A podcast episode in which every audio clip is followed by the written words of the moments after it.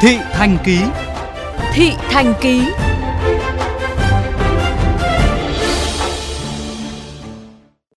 Thưa quý vị và các bạn, ngành y tế đang triển khai một lực lượng tinh nhuệ và đông đảo chưa từng có để chi viện toàn diện cho các tỉnh miền Trung nhằm dập ổ dịch COVID-19.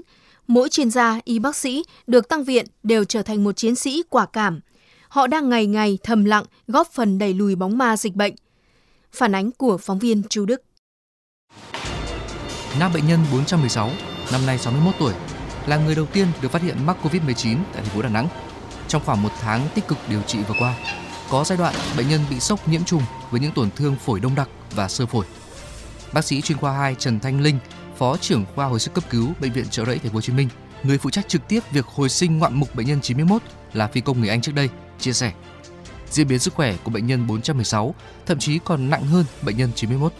Bệnh nhân hiện nay là chỉ còn rất là nặng, vẫn khu vực vòng tròn và cái máy thở và không ECMO và cũng như là cái nhiễm trùng.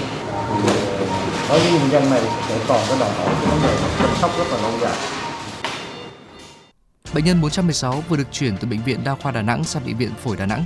Đây là một trong hai cơ sở được nâng cấp lên thành bệnh viện dã chiến, điều trị các bệnh nhân nặng từ tâm dịch là bệnh viện Đà Nẵng chuyển sang.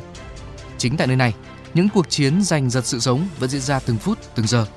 Đã có hơn 130 bệnh nhân được công bố khỏi bệnh, nhưng cũng đã có hàng chục trường hợp không thể giữ được do mắc nhiều bệnh nền cấp tính, mãn tính mà nếu không mắc Covid-19 cũng khó lòng qua khỏi. Bác sĩ Trần Thanh Linh khẳng định đội ngũ Blue trắng chưa bao giờ bỏ cuộc trong những cuộc chiến giành lại bệnh nhân trước lưỡi hái tử thần. Đơn cử như việc giữ được bệnh nhân 61 tuổi mắc bệnh nền tăng huyết áp, tổn thương phổi rất xấu. Ekip thầy thuốc đã ngày đêm canh chừng dành mọi tâm lực cho việc cứu chữa. Tình trạng cái bệnh nhân hiện tại là còn nặng, tuy nhiên là nó cải thiện hơn rất nhiều so với thời điểm mà cái nguy kịch của giai đoạn trước khi thực hiện ECMO. Nếu mà thời điểm đó mà chúng ta không thực hiện ECMO kịp thời ngay trong đêm đó thì bệnh nhân chắc chắn là bệnh nhân sẽ không qua khỏi. Anh em rất là mừng, à, giống như là tiếp cái động lực để cho các anh em để chăm sóc cho những bệnh nhân nặng của bệnh nhân tiếp theo.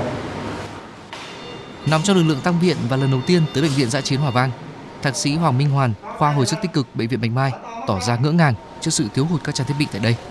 Nhưng rất nhanh chóng, chỉ trong vài giờ đồng hồ, chị Hòa và các cộng sự đã sắp xếp được khu vực đủ điều kiện tiếp nhận bệnh nhân nặng. Song song với đó, đội ngũ chuyên gia tiếp viện từ trung ương cũng đào tạo tại chỗ, cầm tay chỉ việc cho nhân viên của bệnh viện dã chiến những kỹ năng, kiến thức và quy tắc để tránh lây nhiễm chéo trong quá trình chăm sóc, tắm rửa và điều trị cho bệnh nhân.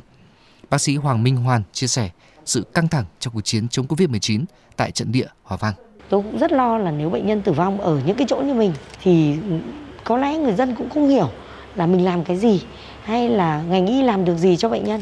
Nhưng thực ra chúng tôi đã cố gắng hết sức. Những cái bệnh nhân như ở chỗ tôi là toàn bộ là bệnh nhân có suy thận mạng nên cái khả năng hồi phục của bệnh nhân cũng rất là kém. Và bọn tôi đã làm xét nghiệm đến lần thứ năm, thứ sáu Cái xét nghiệm Covid của bệnh nhân vẫn dương tính và còn dương tính rất là mạnh. Mấy ngày hôm nay là cố gắng chăm sóc các cái bệnh nhân rất là nặng. Biết là người ta cái cơ hội của người ta rất là mong manh. Anh chị em còn làm được gì đấy cho bệnh nhân thì chúng tôi sẽ cố hết sức.